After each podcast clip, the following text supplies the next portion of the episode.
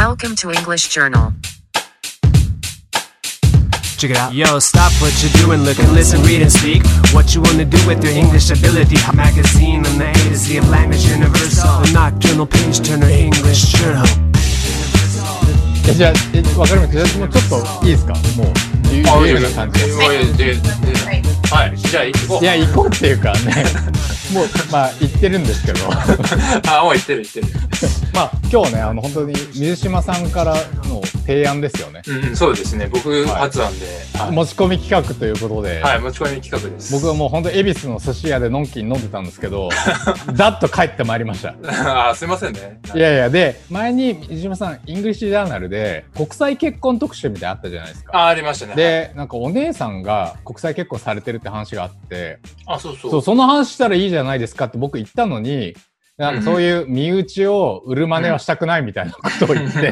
そうそう。あのね、それで言うと、国際結婚には姉は出なかったんだけど、はい。あの、取材してもらったりとか、あ、そうなんですかコレスポンデントって言うんですか？特派員みたいな感じでネタをもらったりしてるんですよ。紙面上とかで。あよくインタビュー取ってもらったりもたまにしてましたし。そういう影の帝王が影から日向に、そうそうそう。とうとう、あの 今とすごいいいリアクションしていただきました、今。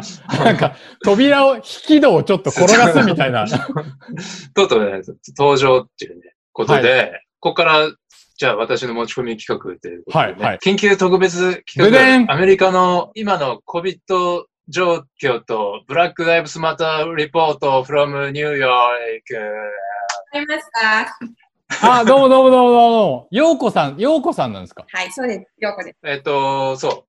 で、今ね、あの、どういう企画かと言いますと、今話さずしていつ話すのっていううん、二つあるじゃないですか。新型コロナウイルスと、今まさにもう盛り上がってるブラック・ライブスマターの話。うんうんうん。で、このブララック・ライブスマターに関しては、イングリッシュジャーナルでも何回か取り上げてますし、うんうんうん、その、まあ、あアメリカにおける、その、まあ、アフリカンアメリカンへの差別みたいな話を、いろいろ僕の興味からも、あの、受けたりして、はいはあの、いはいはい。ワシントン大行進の会とかも。ありましたねいろいろやりましたし、うんうんスパイク・リーも出ましたし、イングリッシュジャーナルを私物化していたんですよ。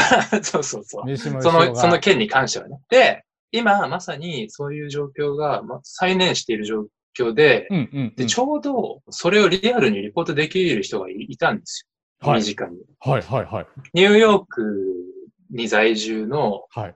医療関係者、ちょっと声をかけて、はい、今その二つ同時に話せる。ニューヨークに在住のうん。医療関医係療関係者。で、はい。ニューヨークって今、その新型コロナウイルスで今大変なこといやーもう毎日クオうん。も、クオ毎日クオも、毎日見てましたよ。まあそういう状況もある中で、ブラックライブスマッターがそのミネソタの方で、あのはい。また黒人男性が白人の警官に殺害されてしまって事件があったのが発端で、各地でブラックライブスマッターが盛り上がり、で、ニューヨークでもそのプロテストの活動っていうのがすごい盛り上がってるわけですよ。うんうんうんうん。なので、で、かつ、国際結婚して、まあまあ、まあ、アフリカンアメリカンのカルチャーにも、まあ、入っているというか、はいはいはい。人がいて、あ、その人にもう今話聞くしかないじゃんと思ったわけですよ。両方について。ありがとうございます。はい。あのーライブフロムニューヨークということで、ようこさんでよろす。しくお願いします。水島陽子さんですか？かつての二つ名はつ。まり AKA 姉。AKA そう、ようこ AKA 私の姉なんです。で、姉が今アメリカで、えっ、と、ナースでやってまして、今、なんかちょうど T シャツ、なんて書いてありますこれ。I'm essential って書いてありますよ。そうそうそうそうそう。こういう T シャツが売られるようになりまして、ああ。始まった頃はエッセンシャルな人しか外にあんまり行けないような状況だったので、これがあると、なんか職質とかされないかな。へえ。だか、ら、アメリカで、そのコロコロナウイルスに関しての、まあ、なんて、治療？何を今行っているんですか？そもそも話をすると、あアメリカで看護師をやっていたんですけど、普通にフロリちょっと、ダ州で。ちょっと、まず、ちょっと待ってください。そこもすごい気になるんですけど、そんなにアメリカで看護師でチャリッとなれるもんなんですか？チャレッとなれますよ。日本では看護の経験はないんですけど、アメリカに来てライセンス取りまして、でアメリカで看護師を始めた。で、精神科から始まって内科外科をやって、その手術後の回復室みたいな PACU と呼ばれるとこを経験して、はいであと心臓外科などもやって、同じ病院で、まあ、ほぼほぼいたんですけど、で、今、アメリカの方では、トラベルナースっていうものがありまして、多分日本での応援ナースみたいな。はいはいはいはい。いろんなところに行ってナースができるというので、出会ったら行きたかった土地に行って看護師をしようと思って、カリフォルニアに行ったんですね、最初。はいはいはい。そうすると3ヶ月スパンで違う病院、3ヶ月スパンで違う病院っていうふうに転々とするわけなんですけど、はいはいはいまあ。コロナが起こった時にちょうどサンフランシスコの病院に派遣されていたという状態うんうんうん最初は。で、それがちょうど contract が終わって、次どこ行くかっていう時に、あの、ニューヨークのお誘いが来たので、今、ブルックリンあのとあじゃあ。ニューヨークでお勤めを始められたのはもう本当につい最近の話なんですね。本当にトラベルナースなんですね。そうです。転々とする。かっこいいですね。専門職で。へえ、そんな制度があるんですか。ありがとうございます。そうなんですよ。結構ありまして。っていう感じで、で、一番最初に始まった時には、そのサンフランシスコの病院にいたんですけど、やっぱりみんな新しいものだし、手探りだし、みんな不安だったということで、その私は ICU と集中治療室とかではなく、そのコロナの患者がを見る病棟っていうところに。人はいたっていう。投入する薬もだんだん変わっていくんですよ。すごい短い期間で。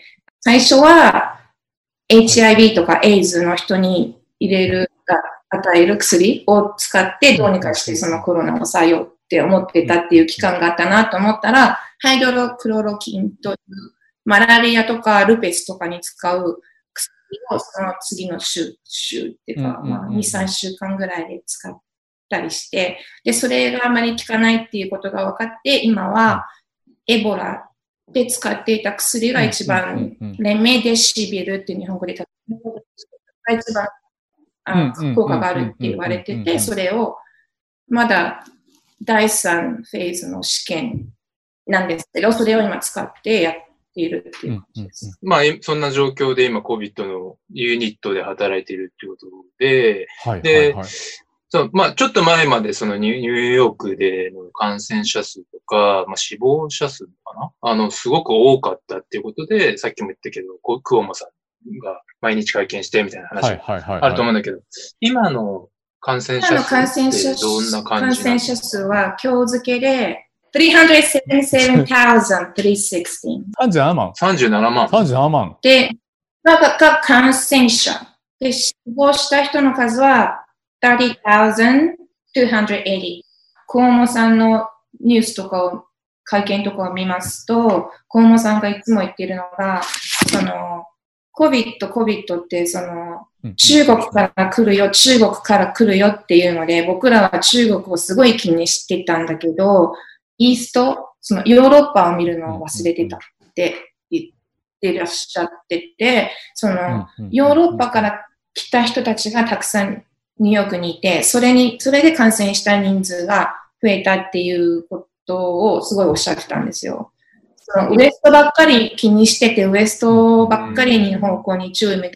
イーストからコロナが来て、イーストから来たコロナがとても強いものだったっていうことをすごい何回もおっしゃってて。で、サンフランシスコで、その、先生とかにも聞くと、本当かなって最初は思ってたんですけど、その、アジアから来たコロナバイルスと、そのヨーロッパから来たコロナバイルスっていうのはやっぱり強度が違うみたいなことをおっしゃってて、で、そういうこともあって、ニューヨークはかなりその、really hard っていうかその、すごい衝撃があったのかなと。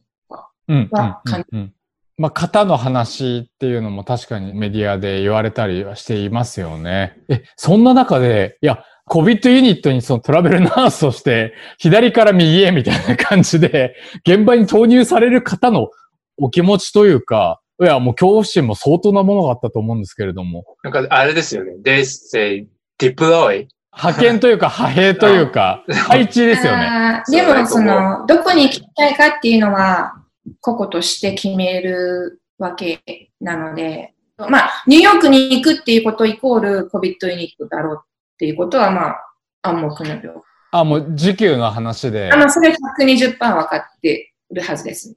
ニューヨークに今の時期に行くことっていうことは、どういうことかっていうこと。でもそれでも、移動されたいみたいな思いっていうのはどういうところだったそうですね。もともとニューヨークがすごい好きで、で、ニューヨークがこんな形になってしまっているっていうのに、はいすごい、なんかこう胸を痛めてる。そうです。ね。氷結の目が泣いてましたね。氷結の氷結あるんだス。トロング、なんならストロング。あ、あるんだ、氷結。まあでもなんか、あの、今、グラフとかを見ると、それでもやっぱり徐々に減ってきて、新たな感染者数、6月5日時点で1108人、落ち着いてきてはいらいるという。それは本当に本当です。落ち着いているし、今まで、休館とかも見れうん。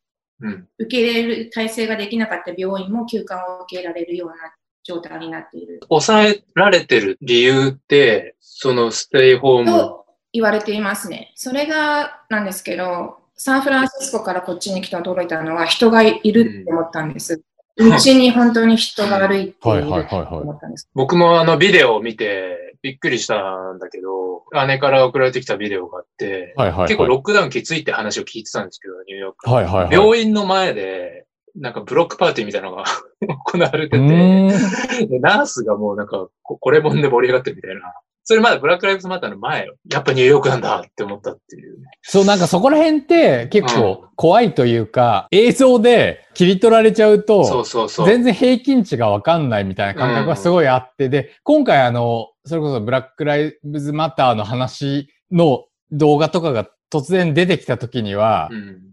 えっていう、えだよね。そうそう、あれコロナはっていううん感覚は、まあ、あの、本当に切り取られた映像を見てる日本人には、まあ少なからずあったとは思います。うん。うん。実際のところは、ただまあ、あのー数字ベースで言うと、普通にそのブラックライブズマターの後も急に増えたりってことはないので、でもこれってタイムラグがあったりするのかな？日本も2週間前の数字が出るみたいな話があるんで。かなりリアルに近いんじゃないかなって思うんです。それはっていうと、私、1週間に2回、あそうなんだね。あ。のテストを受けないといけないんですけど、うん。その結果が出るのが、まあ、1日半、まあ、2日目にますから、早いんだ。ただそのブラックライブズマターの前にニュースとかに出てたのは、経済活動を再開すべきだとか、そうう、ん。なんか、そういう意味での集会とかもすごいうん映うん。ってたんで、で、集会の映像ってやっぱりもう集会なんで、うん めちゃめちゃ人いるな、みたいな。あでも数値的に言うと多分マイノリティであって、集会とかありつつも、まあ減っていってるっていうのが、まあ、その6月5日までのそのニューヨークの1日あたりのその感染者数、死亡者数の推移を見ると、まあなんか伺えるかなっていう。河野さんが言ってるのは、もうプロテストにはもう、まあ、賛成っていうか、悪いことは言わないですね、河野さんは。で、まあ、河野さんが言ってるのは、うんまあ、プロテストに行くんだったら、コロナのテストをしてくれって言ってますね。で、いっぱいそのフリーステーションみたいなコロナの検査をできるところけるので、お願いだからテストをしてくれって。これは、あの、プロテストに行く、行った後の君たちの責任だというようなことをうん言ってますね。シボデューティって言ってます。シシビルデューティへで、えっと、まあそういう中で、こう、プロテストがもうコロナの中盛り上がってて、実、際参加したんですよね？ヨコさんが。プロテストを今回どうしても行かないといけないなと思った理由っていうのは、インスタグラムでいろいろそのプロテストをやっている映像とか流れてくるじゃないですか。それで、その、プロテストをしている若い子たちが警察に突き飛ばされて怪我をしたり、うん血を血が流れてるっていうのを見たときに、うん本当に悲しくなっちゃったんですね。それでも、看護師として行かないといけないなって思ったんです。で、それをすべてのプロテストに行く、行けるわけじゃないけれども、大きい、まあ、すべてが本当に大きいなプロテストなんですけれども、ちょっと周りを見回して誰かが怪我したら、あの、大きい処置をできる気持ちで、いつもリュックにちょっとしたものを抱えていてっていうこ感じで参加してますね。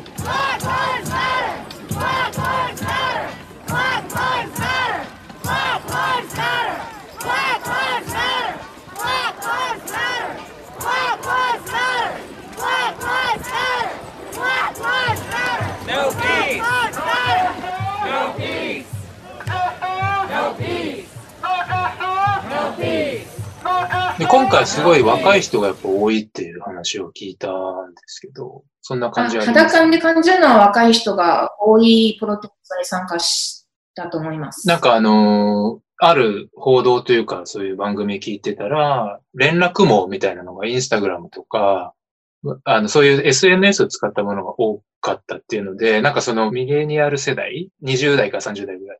で、そのベビーブーマーみたいな人がなかなか参加でしづらい、テクニカリーにはい欲しいっていうのがあって、で、その進出鬼没のその誰か大きなおあの団体がオーガナイズするっていう感じじゃなくって、その SNS を使って点々としてるっていうのが、あの、細かい動き。そうですね。しかもその日の何時間ぐらい前にならないと、ここでやりますのが回ってこないので、でた最初にその、これに参加したいって思った時に、私もそう、そういう大きなのがボンボンってあるのかなっていう感じで思ってたんですけど、DM とかで話を聞くと、うん。あの、僕たちの方もいつになるかわからないよっていうことで。で、この、まあ、このページとこのページ、インスタのうんこの人たちをフォローしてれば大体わかるからっていう感じですね、状況としては。だから多分、その当日になって今日も、うんうん、6時間後に、のプロテストがわかるみたいな感じになってると思います。でも本当に多くて、うん、例えば、うん。週末だともっと多いのかな？だけど、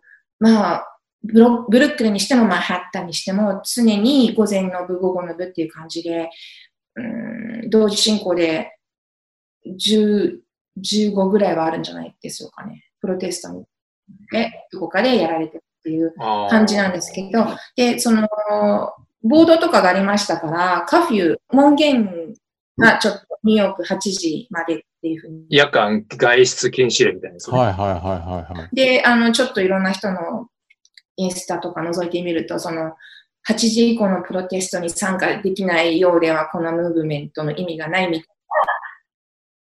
な方たちもうんいらっしゃったりしてますね。だけど、今日からそのカフューがなくなったんですね。うん。だから明日からもうカフューないっていうことで、新しくニューヨーカーがどんな動きをするかっていう。それカフェなくなったのは、えっと、まあ、ライオットみたいな、少し収まったから。っていうふうに言ってましたね。なんかそう、プロテストっていうのは、やっぱりその警察に対するプロテストなんですか？もうめターゲットが明確とえっ、いうか。と、この、うん昨日、おとといって参加してちょっと思ったのは、一番であったし、趣旨からちょっと離れてるようなのもあるのかなっていう気もしましたね。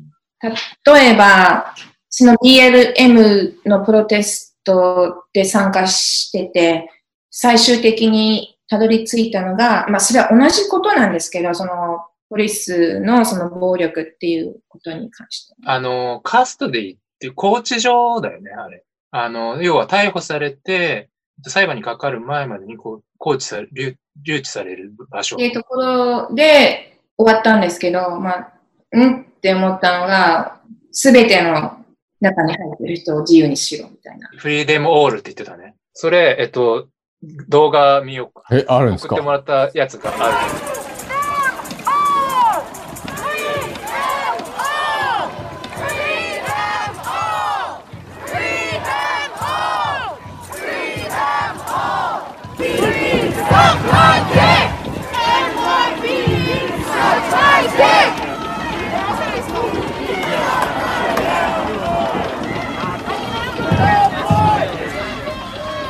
これがそのカストディの、あの、拘置所の前でチャンティングしてるっていう。これ、ヨーコさんが撮ったやつなんですか？そうそう。これなんて言ってるかっていうと、あ、ちょっと言いづらいんだけど。?NYPD って言ってますね。その後なんて言ってるか聞こえる？これなん、なんて言ってるんですか？これはね、NYPD サックマイ DT。サックマイディックで。って言ってるんですよ。だから、激しいですよね。このチャンティングとしては。確かに。怒り、だからそういうさっき言った、その、コーチ上での、あれなんかね、ペッパースプレーを、でそれで亡くなっちゃったみたいもともと東が、ああ、そうなんだ。喘息を持たれてたっていうことですね。で、でまあ、プロテストの話なんだけど、えっと、ブルックリンで一回、ヨーコさん、今のカスティのとこまで行って、で、ブルックリンの、あの、プロテストで思ったのは、白人の方ばっかりでしたね。そうですね。白人の方ばっかりでした。それは本当に体感しましたね。で、まあ、ジュンさんまたさ、ちょっと見てもらうと、あれなんだけど、6537とか。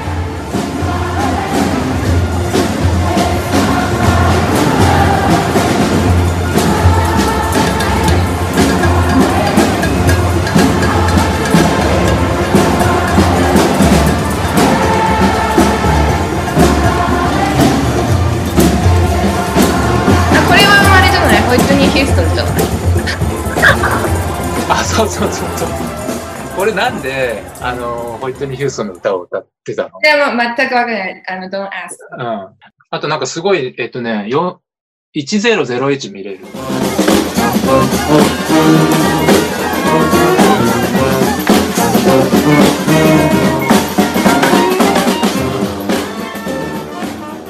すごいノリノリっすね。うん。そうそうそうそう。なんか楽しそうですよ、なんなら。で、この密集っていう。そのプロテストが始まる前に、やっぱりオーガナイザーの人がスピーチみたいなのがあったりして、うん。例えば、その、まあそういうのはすごいみんう。なん涙流して聞く人もいるし、もうちゃんとありますね。うんうんうん。まあ一度こうの、んもう北港者天国みたいに道を閉鎖して、こう、歩いていくわけですから、そうなると、その、住んでる住民の人もマンションから手振って、あーとか、ちっちゃいそうするともうみんなもう。うんこういう感じになってきますよね。みん僕な。、い去年の秋にニューヨークに行った時がちょうどそのハロウィンの時で、あすげえハロウィンの時っぽいなって思いました。あのみんなこんな感じですごい行進してパレードしてたんで。これがハロウィンだったらよかったよね。そうですね。うん意味合いがちょっと全く違うもんね。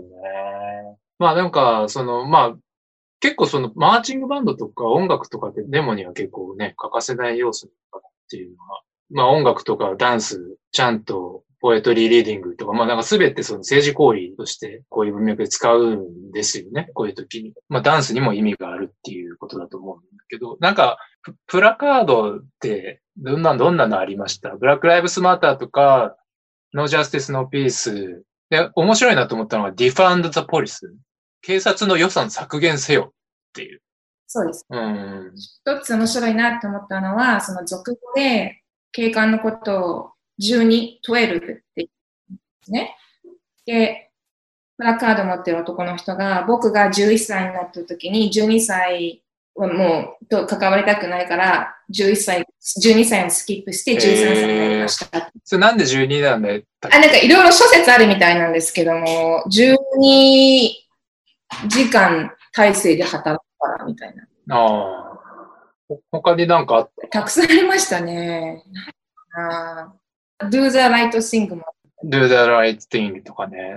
いや、僕本当にあの映画見た時に、うん。またまたって思ったんですけど、うん。うん。マジガチでしたね。で、スパイクリーがこの前、あの、動画を作ってあげてたんだよね。全く同じだろうっていうことを、メッセージを作ってた。他、なんかありましたか？プラカード系。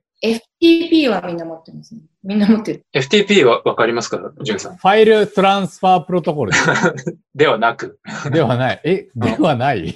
これもポリス絡みの、まあ、F the Police。あ、そういうことですか。これ元々言うとあれですよ。Straight Outta the Compton のはいはいはいはい。NWA っていうヒップホップグループがいました。の曲名ですね。聞いたことある、聞いたことある。この映画もね、マストウォッチって言うん。われてるけど、まだ見てない。うんあ、本当ですか？はい。あ、見、見た方がいいよ。わかりました。ああ、あの、Black Trans Life Matter、うん。たくさんありました。はい。ああ、トランスね。あ、それセジェンダーの話？たくさん見ました。えなんかちょっと、それ相乗りしてる感じっていうか、そのプロテストとデモンストレーションのあ合わせ技みたいな。そう、なんか、その、Do the Right Thing 的な、ルーティング含めた、なんかもうぐぐちゃぐちゃになってるぜみたいな感じの印象を持つんですけど、ちゃんと平和的なプロテストっていうのが前提にその警察だったりに向向けられていて、まあ、プラスアルファでなんか漏れてるものもあるみたいな、そういう感じなんですそれ、前、香港の時もそうなんですけど、暴徒化したとか、そう、なんかすごい、ぼううんそういう方がなんかセンセーショナルに報じられるんで、うなんかもうみんながボートになってるっていう印象になってしまうというか、でそういう感じじゃないってことですよね。いや、そんなことはないですよ。ヨーコさんが力強く首を振っていて。さっきのね、デモの動画を見てもらうとわかるように、マーチングでして、踊って歌ってっていうのもあるわけだから。うんうんうんだからそれの効果のほどはみたいなところも、まあ、ちょっと考えなきゃいけない。本当にこれあんまり言わない方がいいのかなと思ったのは、その道を歩行者天国で歩くわけじゃないですか。で、道を塞いで、うん。こううん交通整理みたいなのをしてるの、地元の警官ですか？あ、そうですよね。あの、いや、ラリーは合法的に行われるものだから、あの、け日本もそうだけど、デモは警察が安全性を確保する義務があるんだと。それをこう通るときに、あれそうです。あ、罵声を浴びる。ものすごい男の子あーそっかそっかいたんですよ。でこんなんでい、もうちょっと行ったらうん。ね、うん不安になっちゃうな、みたいな。そういううん。言いますよね。なるほどね。怒りの矛先が警察に向いてるから、そういう罵声を浴びたり。うーんうんなるほど、なるほど。ちなみに旦那さんとかって、例えば今回のブラック・ライブズ・マターの運動に関して何かおっしゃったりしてますか？ちょっと待ってください。すいません。You okay? はい Okay, hold on. ちょっとタイムアウトあしていえいえすいません。すいません、なんか遅くまでになっちゃって。まあは、結構複雑で、ちょっとリラクタントだって言ってましたね。ほ要はそのプロテストをやることでまた誰か怪我をしたりとかっていう、人の命がなくなっていったりっていうことに胸を痛めているようでした。う。すごい、でも僕はそっちの方が、ちょっとリアリティがあるのかそう、もしれない。一枚岩じゃないよねっていう。ただもちろん、その、自分たちがどれだけひどい目にいつも遭っているのかみたいなことは伝えたいんだが伝えるのがなってなかなか難しいよねみたいなことを言ってました。なるほど。複雑ですね。あ、今、おまあ、の、テ ストに行きたいっていう私に対してうん、なぜだっていうような感じでは、いましたね、最初は。なんだろうな。あんまり行こうぜっていう感じじゃないですね。多分本当にその歴史とかを考えると本当に何回こんなことが繰り返されるんだっていう感じで疲れてるっていうか、もんざりしてるっていうのはあると思いますし、当人が行った時に、うわ、白人の人ばっかりだねっていうのを最初言ってましたし、で、その白人の人たちが、ブラック・ライフス・マターっていうプラカードを持ってるっていうのが、ちょっと僕にはちょっとコミカルに思えたっていうふうなこともちょっとは言ってましたけど、あとね、そのさっきも話したんだけど、その、このプロテストでまた衝突が起きて別の命が奪われたりっていうことにすごい胸を痛めているっていう話もしてた。ん。LINE 来た。さっき。なんだろうね、白人っていうかその、うん、ブラック・ライフス・マターじゃない側の人たちっていうの差別する側の優位性っていうのが保たれなくなったときに、怒りが爆発するんじゃないですかって思うんですよ。反対が。その人たちの怒りっていうのが出てくるんじゃないかと思うんですよ。それは多分その人たちが今まで信じてきたととか教わったことっていうか結局アイデンティティが崩れてしまうっていうわけじゃないですか。だから声を上げるっていうふうにあっちはなってくると思うんです。例えばその最近起こった話でセントラルパークであの黒人の男性の方が白人の女性がその犬をちゃんと首輪をしないといけないエリアがあったんで、あの犬にあなたの犬首輪ついてないんで首輪してつけてくださいってお願いしたら、その白人の人がめちゃくちゃ怒り出して、あの今、今からプリスに電話しますよって、あの、あなたが黒人で私のことを脅してるって言いますって言って、その男性の方はそれを動画撮ってたんですけど、えどうぞどうぞやってくださいって言って、で、その電話をした途端に声の調子が変わって、私がもう脅されてるの怖いの怖いのっていう感じで、えあの、警察に言うわけですね、その白人の人は。だから結局その白人の人はその時に差別じゃないですけどね、その自分の優位性が保たれなくなる。ー、なんていうのあなた、誰に向かって私に注意してるのっていうところですよ。っていう時に自分の今まで信じてきたことが崩れるっていうか、そういう時に荒声を上げていくっていうことじゃないですか。だからなんか、寄り添えないっていうかね、その人の、なんかそこが、そういう気持ちうんがその、まあ、大きい話しちゃうとトランプ以降を、まあ、後押しされているっていうか、ブーストされているみたいな感じはあります。あります。トランうんプさんになってから初めて私はそういうレイシャルスラッツみたいなのを受けました。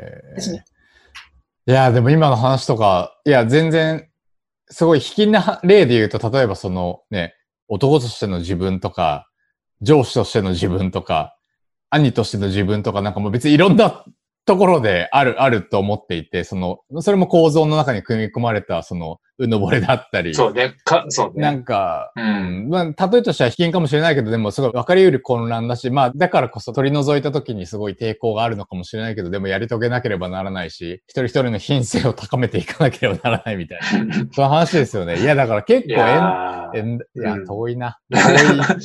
まあだからすごい、その構造的に差別をされている人たちが日本にいないかって言ったらそんなことなくて、いるから、ななんだろうな。で、まあただその人種だったりとか、その黄色人種、なんか白人黒人みたいな対立みたいなところは、まあ日本に行ったらちょっとわかりづらいかもしれないけど、その、なぜそういうプロテストが起きているのかっていうのは本当にわかるはずだし、本当は。学んでいきたいですね。これはこれでは私の体験であって、私の考えで、私が見たことなので、私のデータが入っているので、個々によって全然本当に違う。いいですよ、その水島家のちゃん、ちゃんとそのスタンスをね、伝えてくる感じ。本当の客観性などはありえないので、という話うん政治系の話をそんなに長くするつもりはなかった。まあだけど、聞いてて思ったのは本当にやっぱそのミッションの、あなたのナースとしてのとこに結構中、そこに忠実に動いてるっていうのはすごいわかる。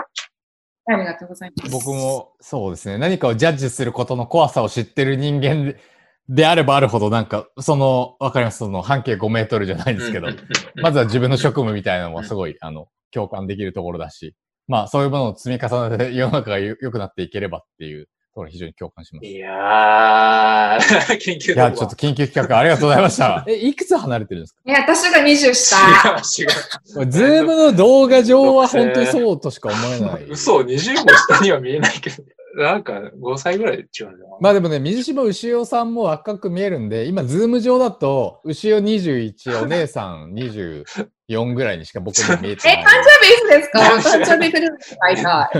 まあ、あのね、関係は微妙なのよ。という、という感じでね、あのーまあ、あの、今の話聞いて、いろいろと考えるきっかけになっていただければ、まあね、いいかなと思うね。そうであります。ということで、ちょっと旬な話題ということで、せっかくこういったご縁もあったので、お届けさせていただきました。ありがとうございましじゃあ、た。お姉様、また別途、トラベルナースのお話聞かせていただければと存じます。でも、じゃあ、ちょっとね、この愚弟、愚弟をね、で、愚弟によろしく。それ、愚かな弟とと、愚かな弟と書いて。ありがとうございました。ありがとううんじゃあ、えっと、また、よろしくお願いします。ということで、えっと、これタイトルなんだえっと、うん勝手にイングリッシュ別えっと、編で特した集号でした。特別編でした。じゃあ皆さんさようなら。失礼します。おやすみなさい。